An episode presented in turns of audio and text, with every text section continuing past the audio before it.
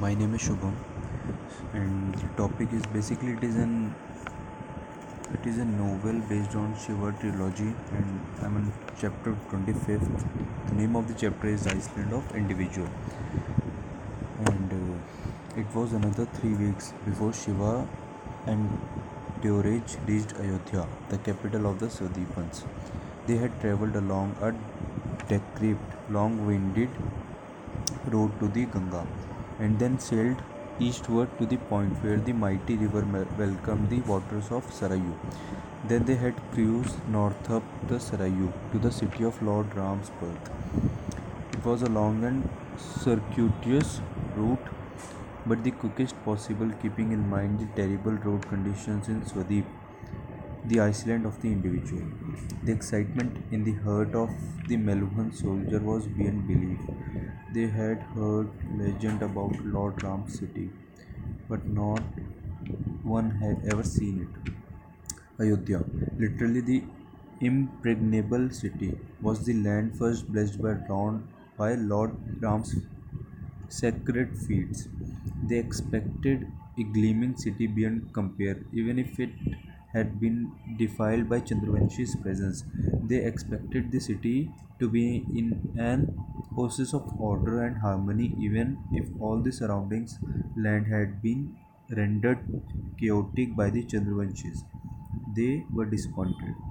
Ayodhya was nothing like Devagiri at first glance. It, it promised much. The outer walls were thick and looked powerful.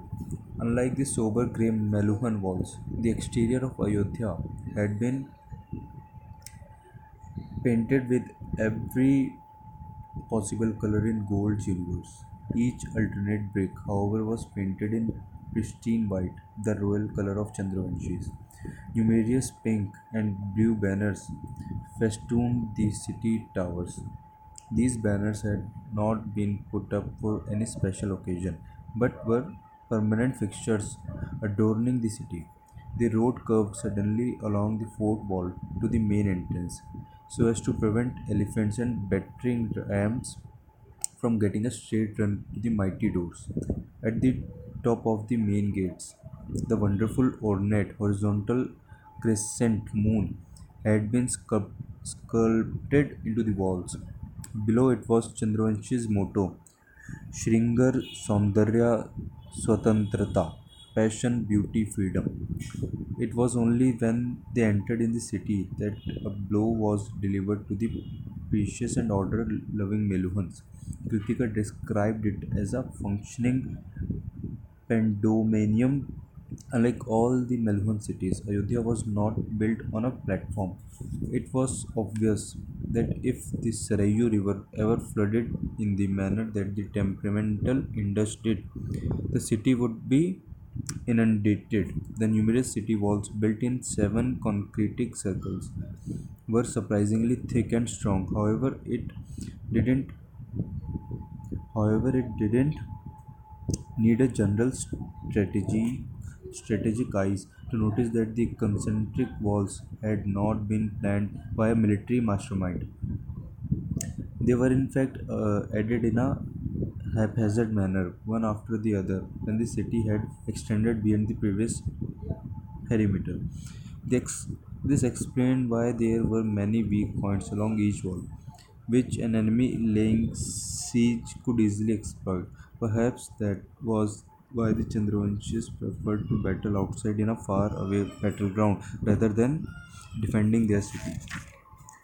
The infrastructure was a sorry indictment of the Chandravanshis' penchant for debate as an excuse for inaction. The roads were nothing better than dirt tracks. There were, however, one notable exception the neatly paved and striking smooth Rajpath, the royal road, which led straight from the outer walls through to the opulent royal palace. The Swadweepans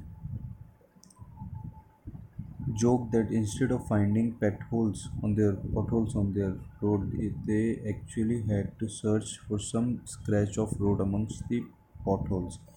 This was a far cry from exceptionally well planned, sign posted, paved, and traditionally standard roads of Meluhan cities.